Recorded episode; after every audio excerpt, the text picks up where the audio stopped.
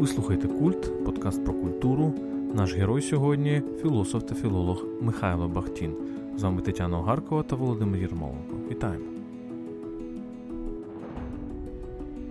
Михайло Бахтін всесвітньо відомий філософ та філолог, автор таких важливих для світової теорії культури концептів, як карнавал, поліфонічний роман та сміхова культура один з найбільш відомих теоретиків філософії діалогу. Михайло Бахтін був російським мислителем ХХ століття. В його творчості можна побачити як продовження тем російської релігійної філософії, так і підпільну боротьбу проти них. Водночас для Бахтіна завжди важила велика європейська культура, і одна з його головних книжок, присвячена Франсуа Рабле, відкриває цілий пласт народної сміхової культури в Європі. І саме тут цікава українська тінь, адже один розділ цієї книги був присвячений Гоголю. В українській культурі вченості, сміху та театру Бахтін бачив резонанс з європейською традицією карнавальної регенерації. Нагадуємо, що ви можете стати патронами культу на patreon.com. Наші патрони отримують бонусний контент, годинні випуски замість 45 хвилин, а також бонусні епізоди. Завдяки вашій підтримці ми розвиваємося та записуємо нові випуски. Наша амбіція акустична енциклопедія культури, принаймні 100 епізодів, а може й кілька сотень. Стати патроном цієї ініціативи можна на patreon.com. Отже, поїхали. Сьогодні наш герой Михайло Бахтін, відомий російський філософ, філолог, так, людина, яка дуже сильно вплинула на гуманітарні науки всієї Європи, всього світу, ХХ століття. Будемо говорити про нього, будемо говорити про його філософію, будемо говорити про його впливи. І один із цікавих нюансів це. Можна сказати, вплив української культури, української традиції на Бахтіна, але це такий окремий сюжет. Хто для тебе Бахтін? Бахтін це людина парадоксів, як на мене. І перший такий аспект його парадоксальності полягає в тому, що дуже важко визначити, він хто взагалі. Він філософ, він філолог, він е, взагалі представник якоїсь гуманітарної думки, дуже часто оця дискусія, чи він філософ, чи філолог, вона вона триває вже дуже багато десятків років, тому що і сам Бахтін, зрештою, він виростає з цієї філософської традиції початку ХХ століття, з цієї такої російської релігійної філософії, але він набагато більш відомий є в таких філологічних колах. Чому? Тому що він є автором книги про Достоєвського, він є автором книги про Рабле. Це дві його такі е, важливі книги, Магнум Опус. так, от Достоєвський це 20-ті роки, Рабле, відповідно, це кінець 40-х. І фактично е, дуже часто от, ця дискусія, чому він не претендує на те, щоб мати, е, щоб бути філософом. так, і Звісно, тут є такий аргумент, е, суто такий кон'юнктурний, радянський, тому що. Зрештою, ми ще будемо говорити з тобою про біографію Бахтіна, про його долю. Вона була дуже непростою. Вона взагалі його доля вона складалася з того, що його засудили ще в 28-29 роках. Його відправили у, у у, заслання. Фактично, увесь свій зрілий вік від свого віку в 33 роки до 72 років. Це людина, яка була у засланні, це людина, яка не могла нічого публікувати, яка мала заборону на те, щоб проживати у великих містах Радянського Союзу. І, і, от, жив, власне, і, і жив він у місті Саранську, так, так Саранську, да, в Мордовії. Тобто, це взагалі ця вся історія е, власне от заборони. І, і, і окрім Рабле, е, який з'являється в кінці 40-х, який фактично є його дисертацією, він не мав права особливо публікувати. Так ось філологія. Чому філологія, а не філософія? Тому що, зрештою, е, зрештою, в Радянському Союзі філософія, очевидно, що це не був, не міг бути вибір е, свідомий, тому що філософії в Радянському Союзі як такої не було, крім от, е, офіційної діамат істмат, е, то, то, тому подібні речі.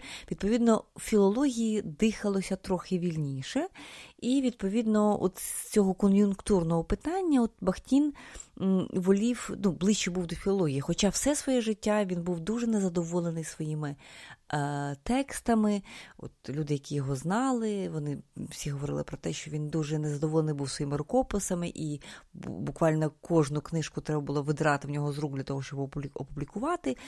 От І такий е, образ філософа в ролі філолога, так? тобто це такий перший парадокс е, Бахтіна. Тобто це людина, яка, е, так би мовити, балансує на межі літературознавства і філософії. Але водночас очевидно, що методологія Бахтіна вона є настільки новою, цікавою і широкою, тому що вона пропонує фактично нову оптику на те, чим є гуманітарні науки, і, зрештою, його можна застосовувати ну, буквально скрізь. І ми бачимо, що методологію, там діалогізм його, скажімо, його можна застосовувати і в антропології, філософії, в культурології, в дуже багатьох різних е, науках. Тому, от, власне, такий перший. Ну, такий от парадокс, ти знаєш, справді дуже складне життя. Міг міг не вижити, так як Абсолютно. багато і і російських, і українських інтелектуалів, так міг міг просто стати жертвою цієї системи, майже став нею. так.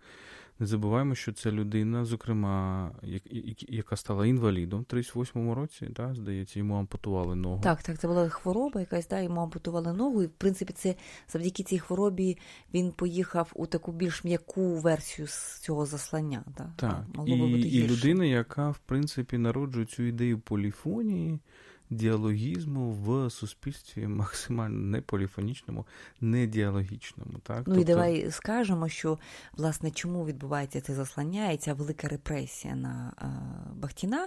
Виходить в 28-му році. Він готує до друку свою книгу Проблеми творчості Достоєвського.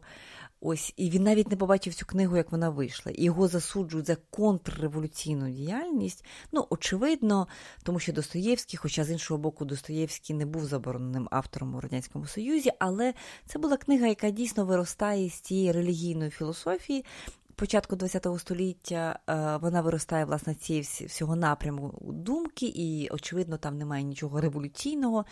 І тут треба сказати, що власне для цих для цього кола, в якому е, спілкувався.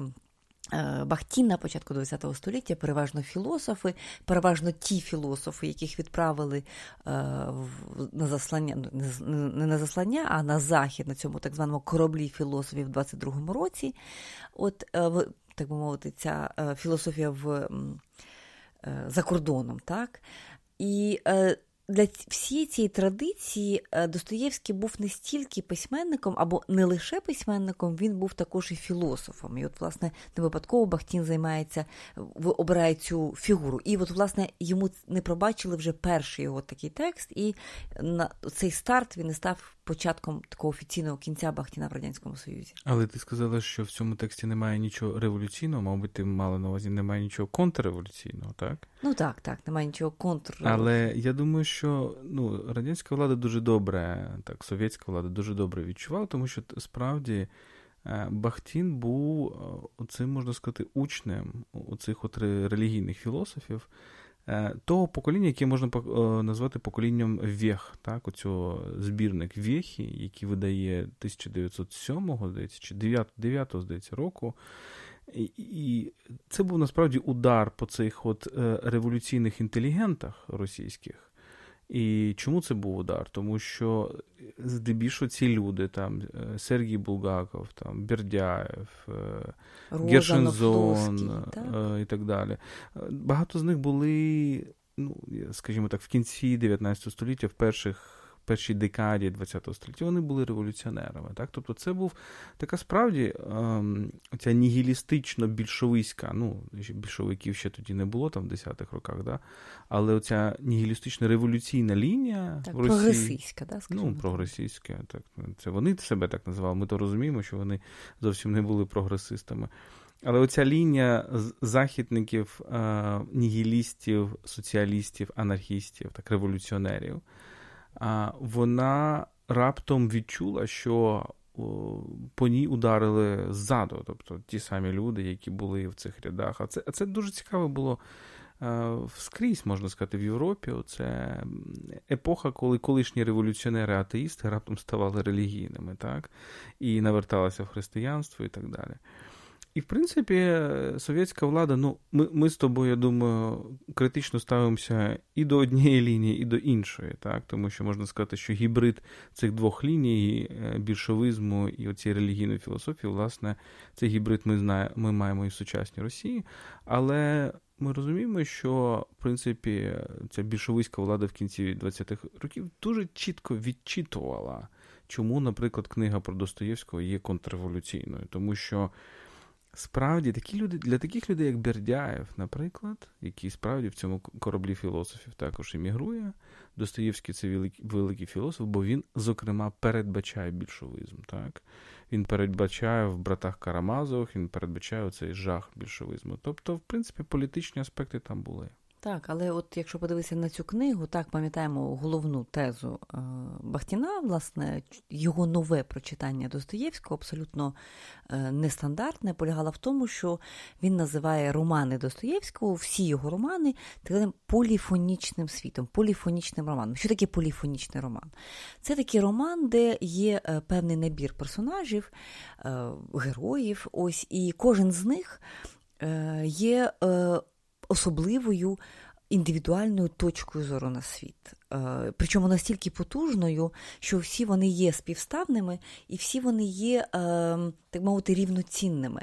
І образ автора. Так, автора, да, як як креатор, як творця цього світу, він не має переваг, скажімо, над е, жодним з персонажів. Це означає, що кожен з персонажів має свою правду, і тут це протиставлення правда істина має свою правду, свою глибину, так, свій 3D-вимір, як би ми сказали сьогодні.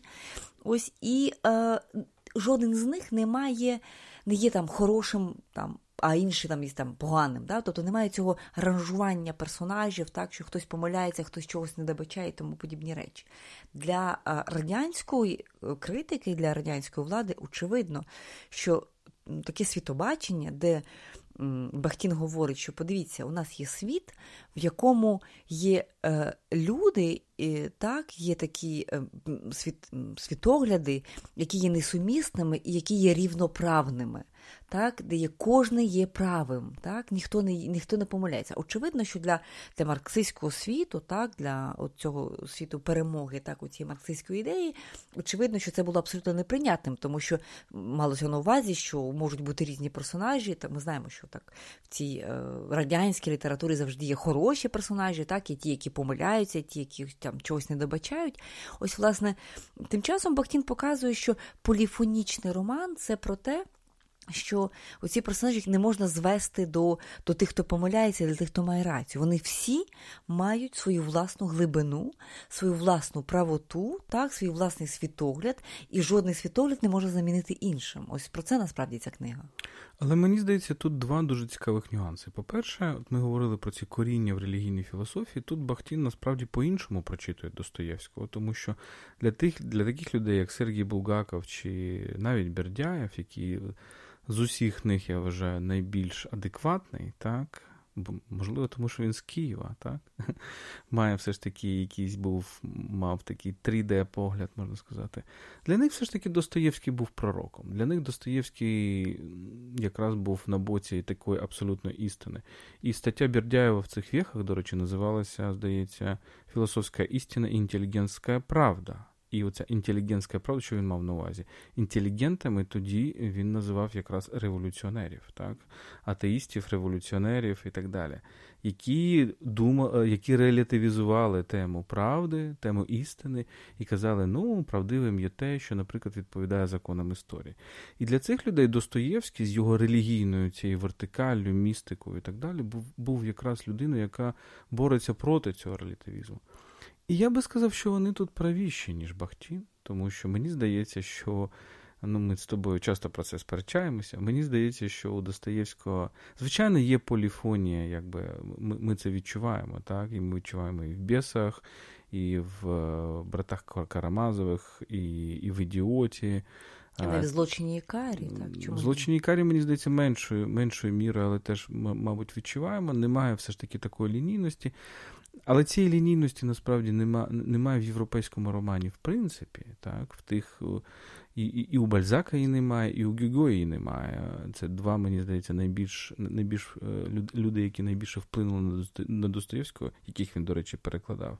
Але все ж таки, ну, якщо читати публіцистику Достоєвського, наприклад, ми відчуваємо, що що є там оцей, оця абсолютна істина, яка пов'язана там з релігійністю, з православ'ям так, і так я, далі. Ну я би так сказала, що контраргумент до того, що ти говориш, дійсно, ми знаємо переконання самого Достоєвського. Так, ми знаємо, от знову ж таки, ти звертаєшся до його публіцистики, ми знаємо його релігійне переконання, і власне бачення того, так як все влаштований, цей образ автора він не є відсутнім. Ми прекрасно це розуміємо.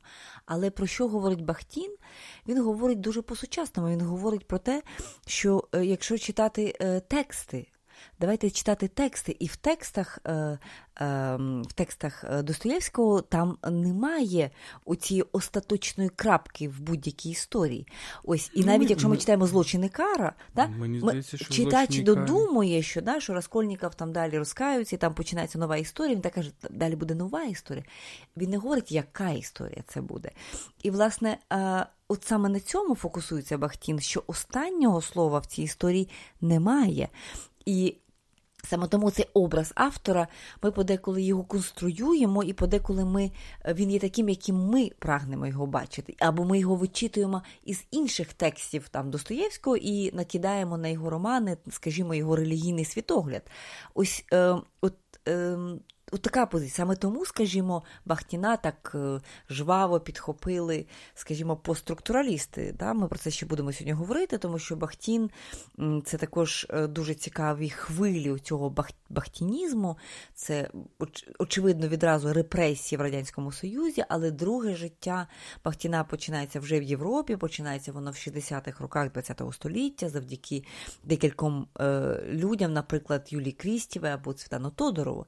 Так, люди вже постструктуралісти, які його починають читати, перекладати і вводять його фактично в моду. Причому сам Бахтін про це дуже мало здогадується, наскільки він є модним, читаним і цінованим. А, це ж було ще за життя, так? Тобто це так, це ще за життя, але, але він тоді лише болгари, болгари, іммігранти Крістєва і Тодоров. Так, Так, вони його проводять у Францію. І Чому постструктуралізм? Тому що це є те покоління, яке там говорить про смерть автора, да, про те, що там те, що хотів сказати автор, нас не цікавить, нас цікавить те, що він сказав. І ось, в принципі, Бахтін він займається от в його аналізі Достоєвського, от в цій книзі е, проблеми творчості Достоєвського. От, власне, він займається цим. Відразу скажу, що тут важливо розуміти, що є дві версії цієї книги. Є версія книги, 20, яка написана в 28-му році, яка виходить друком в 29-му. Проблеми творчості Достоєвського це перша версія. І є друга версія, яка виходить в 60-х роках, яка називається Проблеми поетики Достоєвського. І це є книга великою мірою редагована і оновлена. Зокрема, там з'являється оця інша там четверта частина, де е, Бахтін там прослідковує зародження і розвиток е, там цілого жанру в європейській літературі, який називається Меніпея, і він вважає власне оцю Меніпею, Меніпеєва сатира, е, вважає її так мовити попередником цього поліфонічного роману. І отут, власне, вся ця критика, яка летіла на Бахтіна, зокрема від таких класичних філологів, зокрема скажімо, від Михайла Гаспарова, е, вони стосувалися того, що Бахтін, аби довести, що от, власне цей поліфонічний роман він має свою генеалогію, він не стільки досліджує, скільки вигадує, от вигадує цілий жанр е, в так мовити в історії європейської літератури, тому що йому це було потрібно. Тому він каже, що це є філософ ролі. Е, філолога, да? він вигадує ті речі, які йому здаються потрібними, а яких насправді немає. Ну, Він справді вигадує. Я тут ну, би погодився з Гаспаровим, і далі ми поговоримо про його книжку про Рабле. так? Але все ж таки повертаючи до Достоєвського, і мені здається, кілька, от е, мені здається, Авєрінцев про це говорив, чи, можливо, я помиляюсь, Еткін про це говорив, як він, в принципі, оцю європейську поліфонію, так, от коли ми про рабле будемо говорити, ми побачимо, що скоріше оця колективістський ідеал. Е, можливо, російський колективістський ідеал він накладає на європейську культуру, а тут він цю європейську поліфонію накладає на Достоєвського, який, в принципі, окрім того, що можливо бути поліфонічним письменником, був без сумніву великим ідеологом. Так? І саме, ще раз повторюся, саме через це його е, цінували, в принципі, учителі е, учителі Бахтіна. Мені здається, тут він намагається все ж таки вирвати Достоєвського із цієї релігійної ідеології, це теж дуже цікаво, можливо, це теж дуже важливий жест. І що цікаво, він намагається це зробити, коли ця релігійна ідеологія, в принципі, вона нівельована, тобто в Радянському Союзі, так? Але тут водночас зрозуміло, чому е, це викликає такий е, супротив з точки зору літературознавства, літературознавців і філологів. Тому що дійсно він бере Достоєвську як там поліфонічний роман. І він буквально зациклюється е, лише на цьому одному жанрі. Так, Його дуже мало цікавить е, власне, якийсь інший жанр літератури. І він бачить, власне, в цьому поліфонічному романі, який він знаходить Достоєвському цілий, ну, такий модель е, оцього діалогу, якогось всесвітнього діалогу, який він кладе далі у свій принцип діалогічності усього на світі. Тобто він бачить, власне, в цьому такий, ну, такий окремий світ так, і е, вбачає його найбільш ну, як найбільш досконалий. Скажімо, він абсолютно відкидає історичний роман. Е, як нецікавий. Там, В нього є книга, це епос і роман, тобто це таке імпліцитне засудження епосу. Е, я вже нічого не кажу про поезію. Для е, Бахтіна поезія це є жанр par excellence монологічний, а відтак абсолютно нецікавий. Тобто, що говорить Бахтін, що насправді цікавим може бути лише роман і лише поліфонічний, от і такий, який він знаходить у Достоєвського. І це, і, звісно, викликає от таку критику. Але цікаво те, що якби він справді хотів знайти поліфонію, ну ну справді можна говорити про поліфонічні романи, але мені здається, найбільш поліфонічний жанр це драма. Так? І от ми з тобою в в нашому подкасті про Лесю Українку говорили про те, що наскільки драми Лесі Українки є поліфонічними. От там ти справді не знаєш, хто правий. так? Там є справді агон аргументів, або, як е, Юрій Шевельов казав, здається, е, це сперечання мислі, так? коли е, думка стає, втілюється в персонажі. І вже настільки живою стає, екзистенційно бореться, так? Не не просто персонажі борються, а справді ідеї борються. От, на жаль, Бахтін е, не, мабуть, не читав багато Лесі Українку, але він міг би подивитися на джерела Лесі, Лесі Українки, на європейську драму. А що Шекспір не такий, ну, а що Рас... Расін, Расін не, як, не такий, а що давньогрецька драма не така. Так, Тобто тут тут дуже цікаво, справді, тому що роман, ми всі розуміємо, що роман як жанр виникає саме тоді, коли ну, особливо 19 століття, да, ці великі романи, він виникає тоді, коли автор намагається боротися з цим поліфонізмом. Бо, наприклад, є жанр епістолярного роману, так? Шодерло де Лакло, епістолярний роман, або епістолярні романи Гьоте, або Руссо. Отут чиста поліфонія, тому що там немає голосу автора, в принципі, але ж е, Достоєвський не пише епістолярний Ну, от В цьому роман. і парадокс. Тобто він бере жанр, який є ну, за визначенням не таким діалогічним, як е, драма, От і і намагається на цьому саме на матеріалі цього роману розвинути свою е, концепцію поліфонії. І звернімо увагу, що в пізніших своїх текстах очевидно, що він це вже 50-ті роки. В нього є там декілька теоретичних текстів, дуже цікавих вже е, після смерті Сталіна. Там він публікує декілька і вже може більш-менш вільно говорити. Ну, скажімо так, більш вільно говорити, ніж до того. Він згадує драму і говорить, що власне от е, прототипом будь-якого так, діалогу є власне оцей обмін репліками в, в драмі.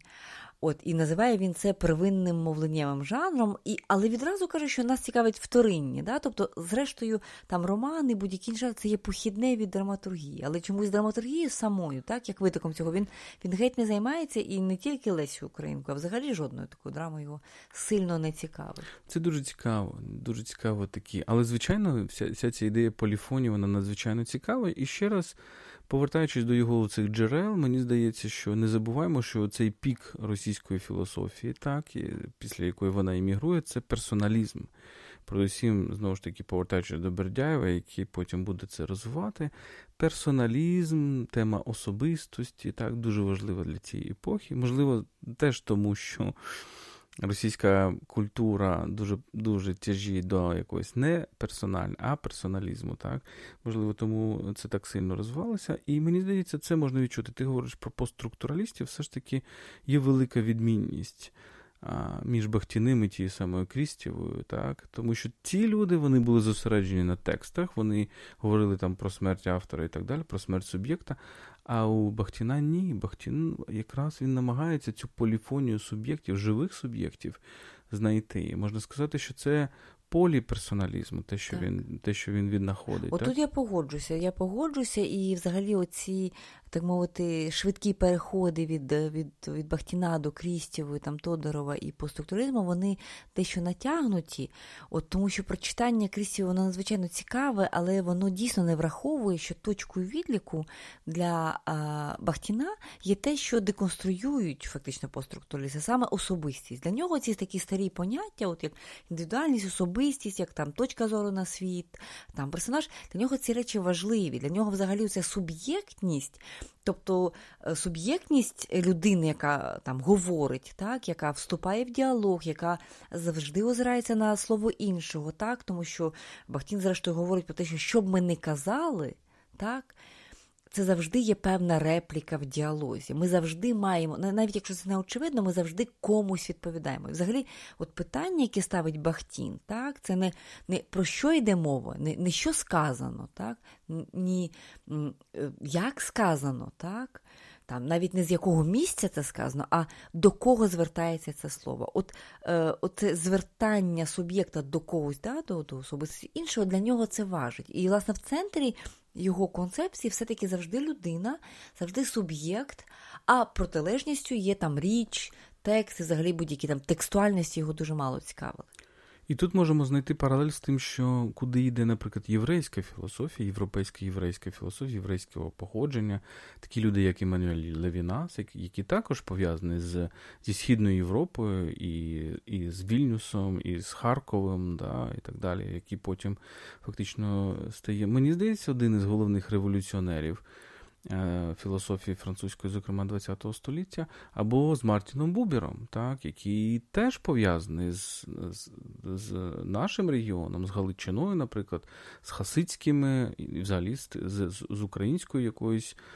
Ну, традицію я маю на увазі тими традиціями, які розвивалися на території України. З хази, з хасидськими текстами, так, з хасидськими, хасидською традицією, і його, в принципі, текст Я і ти дуже цікавий, да, де акцент стає не не на цій інтертекстуальності, а на чітко, що є один суб'єкт, є інший суб'єкт. І ця тема відповіді дуже важлива, тому що так Левіна сформував взагалі своє бачення життя і і бачення смерті. Згадаю, це визначення е, Левінаса, що таке смерть, це відсутність відповіді. так. Про це ми поговоримо детальніше в нашій частині для патронів, але давай е, зараз повернемося до е, до інших його книжок. Ми почали з того, що, зрештою, Бахтін так виступає з цією концепцією поліфонічного роману. Це є ідея, яка відразу дуже швидко є репресованою радянським суспільством, фактично сьогоднішніми та простими словами людині зламали життя, зламали кар'єру, так е, його там вислали, так заборонили публікуватися, заборонили проживати в великих містах. Так, фактично він там працював бухгалтером, потім він працював ем, шкільним викладачем, потім він викладав щось в інституті. Це таке напівпідпільне життя, так, от якесь таке непублічне дуже життя. Так? І водночас він е, не відмовляється від своїх е, там переконань, і е, в 40-х роках, вже після Другої світової війни, він захищає дисертацію. От і дисертація його присвячена Франсуа Рабле. Це вже європейська література.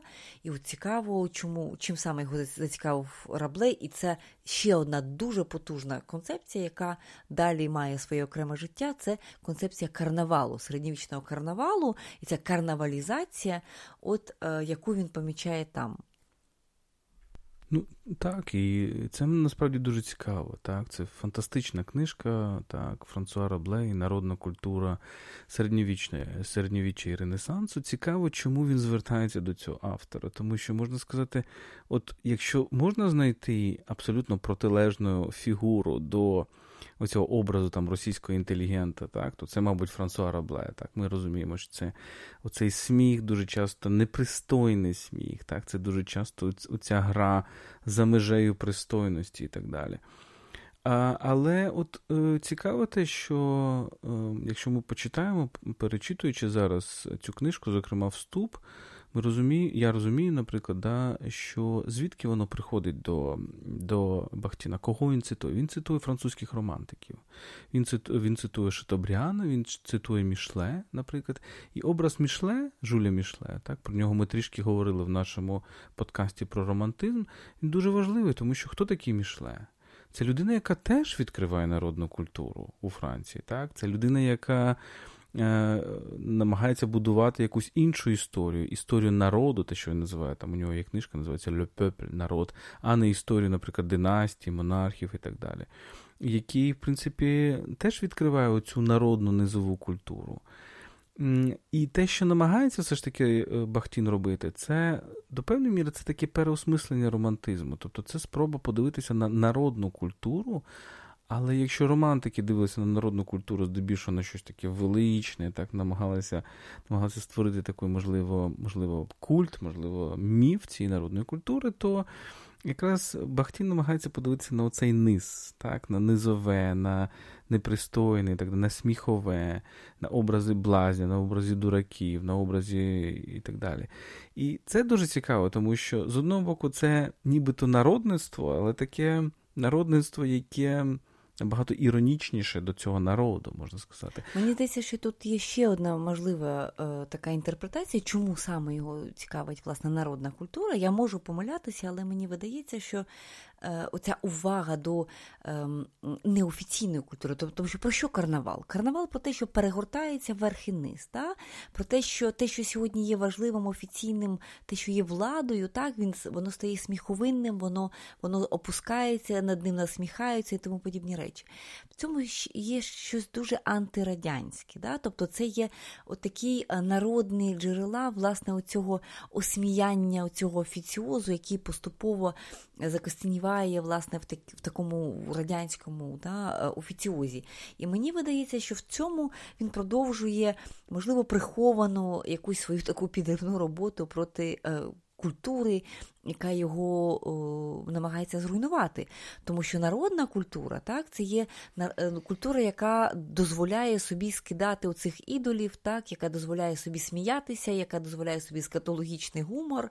Ну, Взагалі рабле, так, Гаргантюа і Пантагрель це, це це, скатологічний гумор, це такий дуже низького, да, подеколи, ну, низького, так е, суто е, пропорційно. так, Гумор там про про геніталії, про подібні речі, дуже багато цього.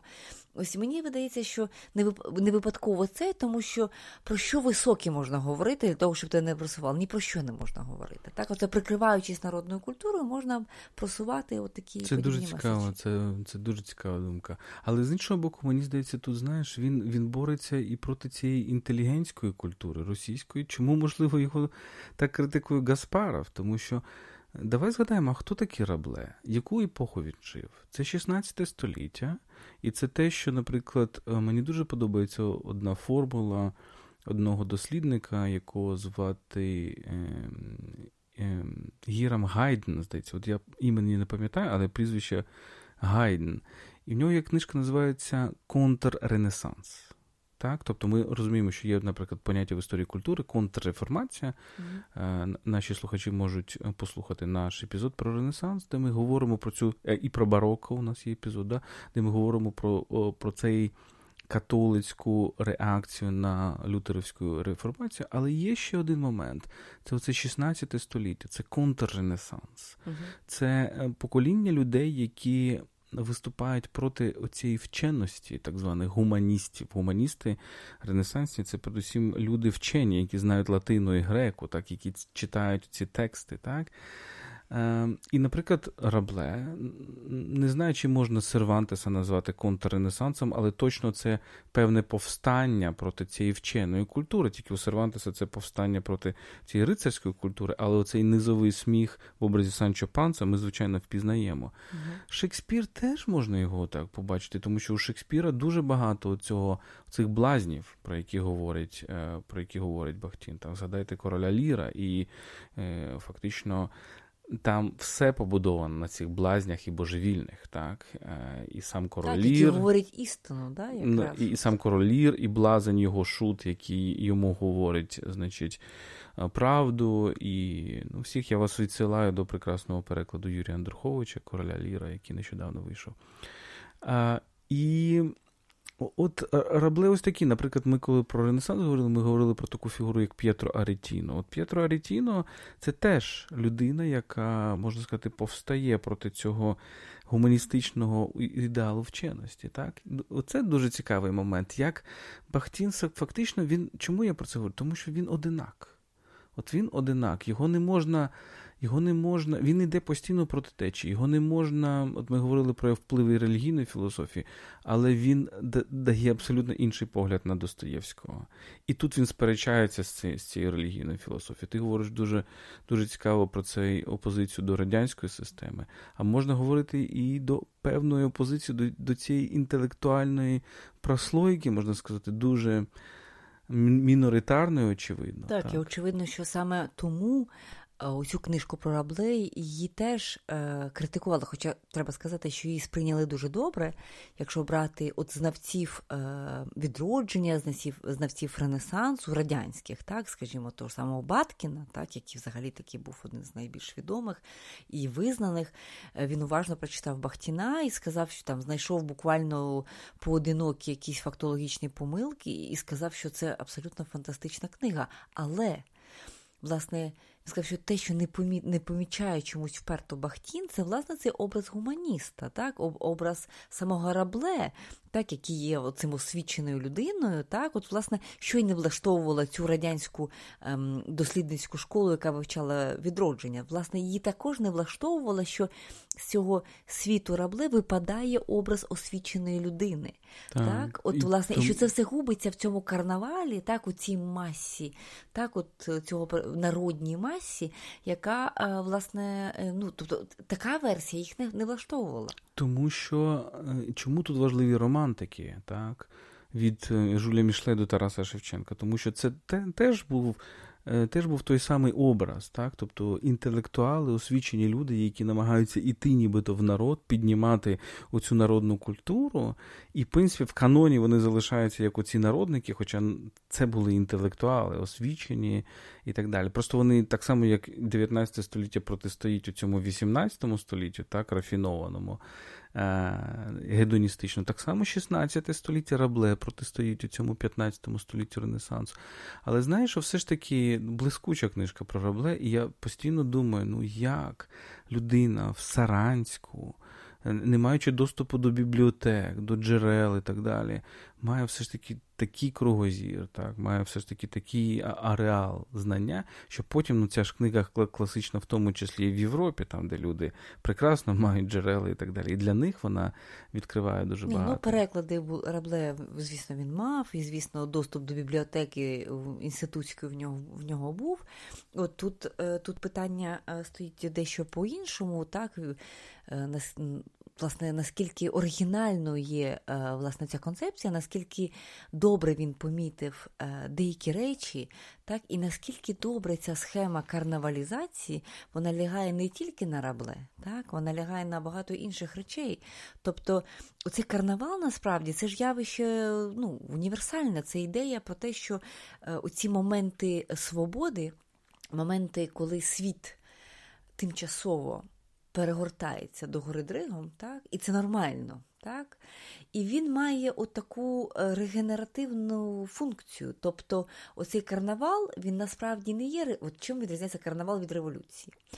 Е, так, Від від якоїсь агресії. Він відрізняється тим, що це є момент якоїсь передишки, да, такої е, моменту, е, коли всі випускають пар, да, от, власне, оця це, це напруга, яка існує в суспільстві, де там в суспільстві є різні класи, так, і існують різні. Ем, е, різні напруги, різні сили. Так? І ось в певний момент оці сили тяжіння, оці сили гравітації вони перестають діяти, і люди починають поводитися абсолютно по-іншому. Тобто ти так, теж вони... вважаєш, що книжка про Равле теж контрреволюційна, так? Ну, в певному сенсі. А, але але є інший аспект. Такий, я би сказав, такий егалітарна утопія е, Бахтіна, тому що. Ну, подивися, як він романтизує цей карнавал, як він романтизує цю низову культуру, як він романтизує рівність, яку відчувають люди так, в цей момент. Тобто коли справді зникають ці класи, коли е, призначають е, там фейкового короля, король для сміху, le roi pour rire, да, як він називає сам Бахтін, багато, до речі, французькою цитує. Ну, очевидно, і, і є все ж таки відчуття, що Бахтін от от вірить в якусь оцю, оцю утопію рівності. Тобто для нього ці ієрархії соціальні це щось це якесь зло. І оцей карнавал, який час від часу раз на рік чи там частіше приходить, він справді з одного боку випускає пару, але з іншого боку, він долає оце відчуження. так? І і очевидно, що Бахтін цьому е, симпатизує, і проблема моя полягає в тому, що навряд чи інтелектуал Бахтін природно себе і дуже добре відчував в цьому середовищі карнавальному пиятики, якоїсь сексуальної сексуальної розбещеності і так далі. Але... Це сублімація, можливо, це ідея заміщення, да, того, так. що не не є природнім або там не є звичним в житті. І тому я би ще раз повторив цю думку, мені здається, Еткінда, думку все ж таки, що він проєктує на західний світ, який, в принципі, справді намагається шукати баланс між ієрархією і і рівністю, але цю, в принципі, е, да, в принципі, цю, можливо, все ж таки дуже російську цю стихію якогось якогось знищення, якоїсь деструкції, і водночас якогось такого об'єднання в одну спільноту, де де всі відмінності стираються і так далі. Все ж таки, західний світ дуже для нього дуже дуже важлива ця тема ієрархії, так, щаблів буття і так далі.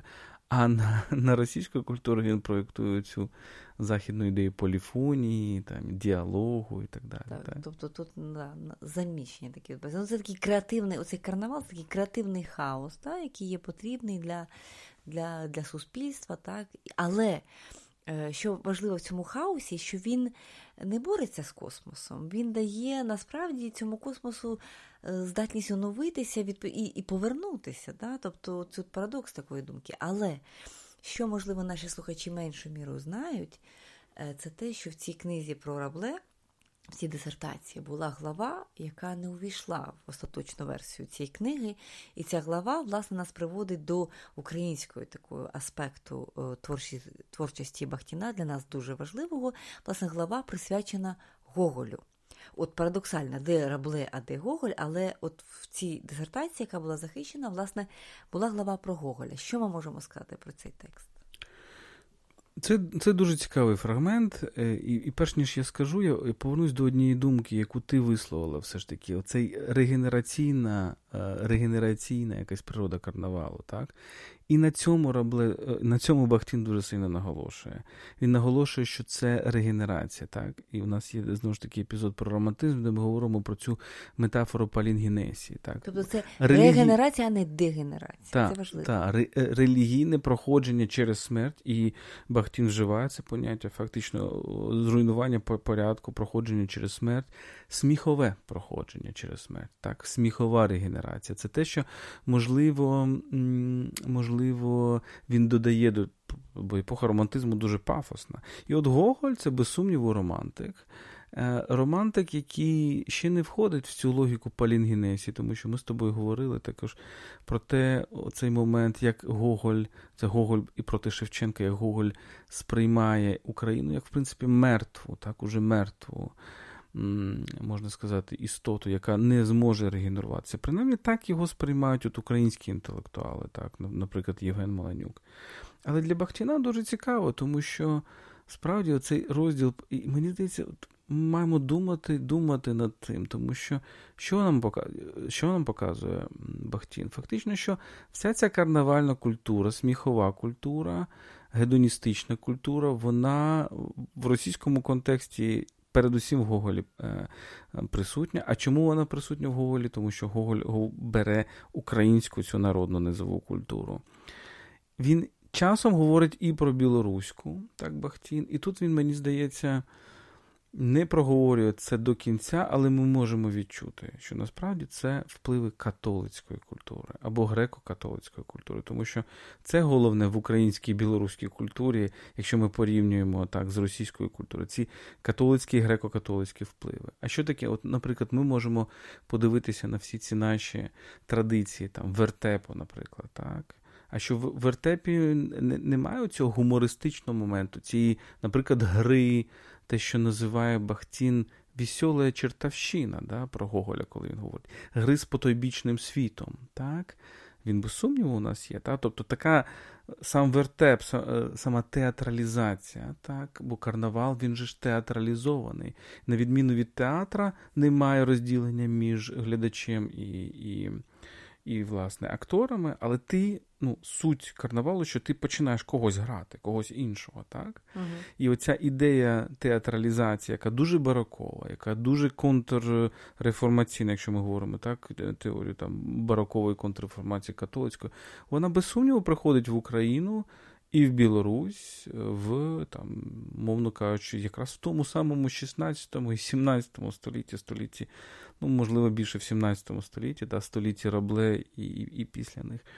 Так, тобто, насправді ми можемо відчути навіть і політичний якийсь момент, який Бахтін не проговорює угу. з різних, мабуть, причин, але ми бачимо, що він каже: а, ось вона, оця раблезіанська європейська народна культура карнавальна, ось вона в Україні і Білорусі. Угу. Так, через що? І от питання, можливо, яке варто собі задати, все-таки я не знаю, чи його хтось ставив, але це питання, мені здається, абсолютно легітимне. Чому? Ця глава про Гоголя вона таки не входить в цю книгу. Тобто ми ми знаємо, звісно, зараз так про існування, тому що була здійснена велика критична робота з видання, перевидання Бахтіна і тому подібні речі. Але чи це були політичні мотиви, чи це було знову ж таки якесь кон'юнктурне питання, чи це можливо, тому що все-таки де Рабле, де Гоголь, це можливо дуже були несумісні речі. Тобто, чи все таки політика? Тобто, чому е, він е, не підпи... тобто він не видає цей е, так мовити цей текст тоді? Ось це важливо зрозуміти. От мені здається. Не знаю, але принаймні ми можемо прочитати, що так, поміж поміж рядків, що ось ось вона європейська культура в оплаті, так би мовити, в в Україні і Білорусі саме через оці впливи католицького барока. Можна, Можемо таку гіпотезу зробити, так? Але от подивися на насправді, що що Гоголь, як все ж таки ми ми по-різному, мені здається, дивимося там Бахтін і, і з України дивляться на Гоголя, тому що я вже згадував Маланюка. Маланюк це людина, яка.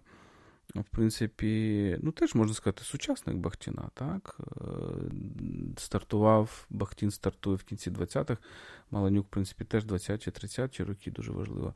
Е, і е, якраз він, Маланюк в Голі не бачить цієї палінгенесійної сили. І, наприклад, у Маланюка є ця метафора, яку він бере від Розанова, до речі, Розанов вже ж теж ненавидів Гоголя що, мовляв, Гоголь цих цих мертвяків, е, чортівню всю цю взяв з України, перевіз, значить, в Російську імперію. Бахтін, от мертві душі, він все одно він бачить як такий сміх над пеклом до певної міри. Та? Така сміхова культура в пеклі. Тобто він бачить ці карнавальні елементи. А мені здається, що от якраз в мертвих душах цього немає. Там скоріше такий відчай так, Гоголя. Так, ну Гоголь різний, так, тому що да, дійсно є є мертві душі, а є його там інші тексти, так, де оця карнавальна така регенеративна така поетика більшою мірою присутня. Тут можна говорити і дискутувати дуже довго. Мені здається, що що ще дуже важливо, що е, Бахтін бачить в Гоголі. Такий ну, філософський якийсь меседж. І це дуже важливо, тому що ми вже говорили, він бачить Достоєвського як філософа, і він бачить Гоголя як філософа. І якщо в Достоєвському він бачить цю адвокацію е, індивідуальності перс, персони, так, е, там, світогляду і тому подібних речей, ці поліфонії різних людей, то у Гоголя він бачить, бачить власне, цю таку карнавально-регенеративну ідею. І, знаєш, що ще дуже важливо? Що дуже важливий ж цей образ бурсака. І Бахтін про це теж дуже відверто пише. Він каже: слухайте, ну а де розвивалася оця? І можемо іншу паралель провести з Котляревським, тому що коли е, е, Бахтін говорить про цю меніпею, так, і про цю пародійну культуру, а що це не як не Котляревський, не його і не їда, яка народжується з цієї барокової пародійної культури. Так от образ бурсака, там, Хоми Брута, наприклад, і так далі, це ж образ який? Освічена людина в певний момент сміється з власної освіченості, так, стібеться з власної освіченості, так, перегортає цю освіченість з ніг, на голову. Це можливо тільки в освіченій культурі. Так. І і Бахтін, мені здається, перетворюється в книзі про рабле, він перетворюється на такого українського бурсака, на якогось такого е, випускника Києво-Могилянської академії, який і на самого рабле, без сумніву, гуманіста, тобто освіченого. Е, освічену людину, яка починає сміятися, в тому числі з цієї з цієї культури. І ти знаєш інший образ, який мені приходить на думку, це сковорода. Бо у сковороди такого дуже багато. Сковорода це людина, яка дуже освічена, і водночас людина, яка дистанціюється зі своєї освіченості. Це теж дуже цікавий цей лейтмотив. Насправді освіченості європейської культури. Ми можемо згадати там Ніколая Кузанського, його образ вченого незнання і так далі. І мені здається, от от Бахтін, от цим він входить, от, от цим він входить про всю велику європейську традицію, можливо, самоіронії, можливо, такі відчуття, що освіта твоя насправді не мусить робити тебе пихатим, а мусить тебе відкривати, знову ж таки, в тому числі до голосів інших. Ну так, і до цієї діалогічність, так, на якій на постійно наполягає Бахтін. І от ми поступово рухаємося до завершення. Ще одна важлива тема, яка мені видається, має. Так? Ми маємо приділити деякий час. Це, власне, його бачення історії. Є певний парадокс в тому ким був Бахтін в ХХ столітті, так? Е, в столітті, яке принесло так багато страждань, так багато трагедій. Це століття революції, століття воїн, століття його власної поламаної долі і тому подібне. Але при цьому він е, в його текстах, е, що в Достоєвському, що в Рабле, що в інших текстах, які він пише, він до кінця залишається якоюсь людиною, ну, в принципі, якоїсь віри, якоїсь принципової віри в, в гідність людини і в те, що, зрештою, в кінці цієї всієї історії буде свобода. В одному з останніх своїх текстів, текст, який він не встиг опублікувати за свого життя, але який підготував до друку, він називається Вступ до гуманітарних наук, якщо не помиляюся, це 70-ті роки. Він детально на цьому зупиняється. Там він розвиває дуже цікаву ідею про так званий маленький і великий час. Він там він говорить про те, що ми всі є в'язнями маленько, в нашому, ми можемо бути в'язнями в нашому маленькому часі, непочутими, так, наші репліки, можливо, не доходять до адресатів, але великий час. Він принесе нам звільнення. Тобто історію, насправді він бачить історію, як це не парадоксально, в століття, так, коли з'являються сумніви в історії, так, кінець історії тому подібні речі, він бачить історію як можливе звільнення з в'язниці. Тобто буде якийсь великий час, який, коли ми всі будемо почуті. От І такий принципово такий гуманістичний. Е, ну, гуманістичний і, можливо, релігійний. Ну, ось такий от он Михайло Бахтін, дуже такий, справді, ти почала з цієї теми парадоксів. Він справді такий дуже поліфонічний. так? Тобто ми бачимо в ньому і російські коріння, і, можливо, якийсь і, і інтерес до, до, до того, що відбувається на перетині і зустрічі з Європою, так, і він дуже такий, можливо, для російської культури дуже європейський, можливо, для європейської культури він такий дуже слов'янський, але от він ось такий. Ви слухали Культ, подкаст про культуру. З вами були Тетяна Огаркова та Володимир Єрмоленко. Не тікайте, не підписавшись на наш подкаст на Фейсбуку, SoundCloud та Google Podcast. Ви також можете стати патронами культу на patreon.com. Наші патрони отримують бонусний контент, годинні випуски замість 45 хвилин, а також бонусні епізоди. Завдяки вашій підтримці ми розвиваємося та записуємо нові випуски. Наша амбіція акустична енциклопедія культури, принаймні 100 епізодів, а може й кілька сотень. Стати патроном цієї ініціативи можна на patreon.com. Тож до зустрічі на культових темах.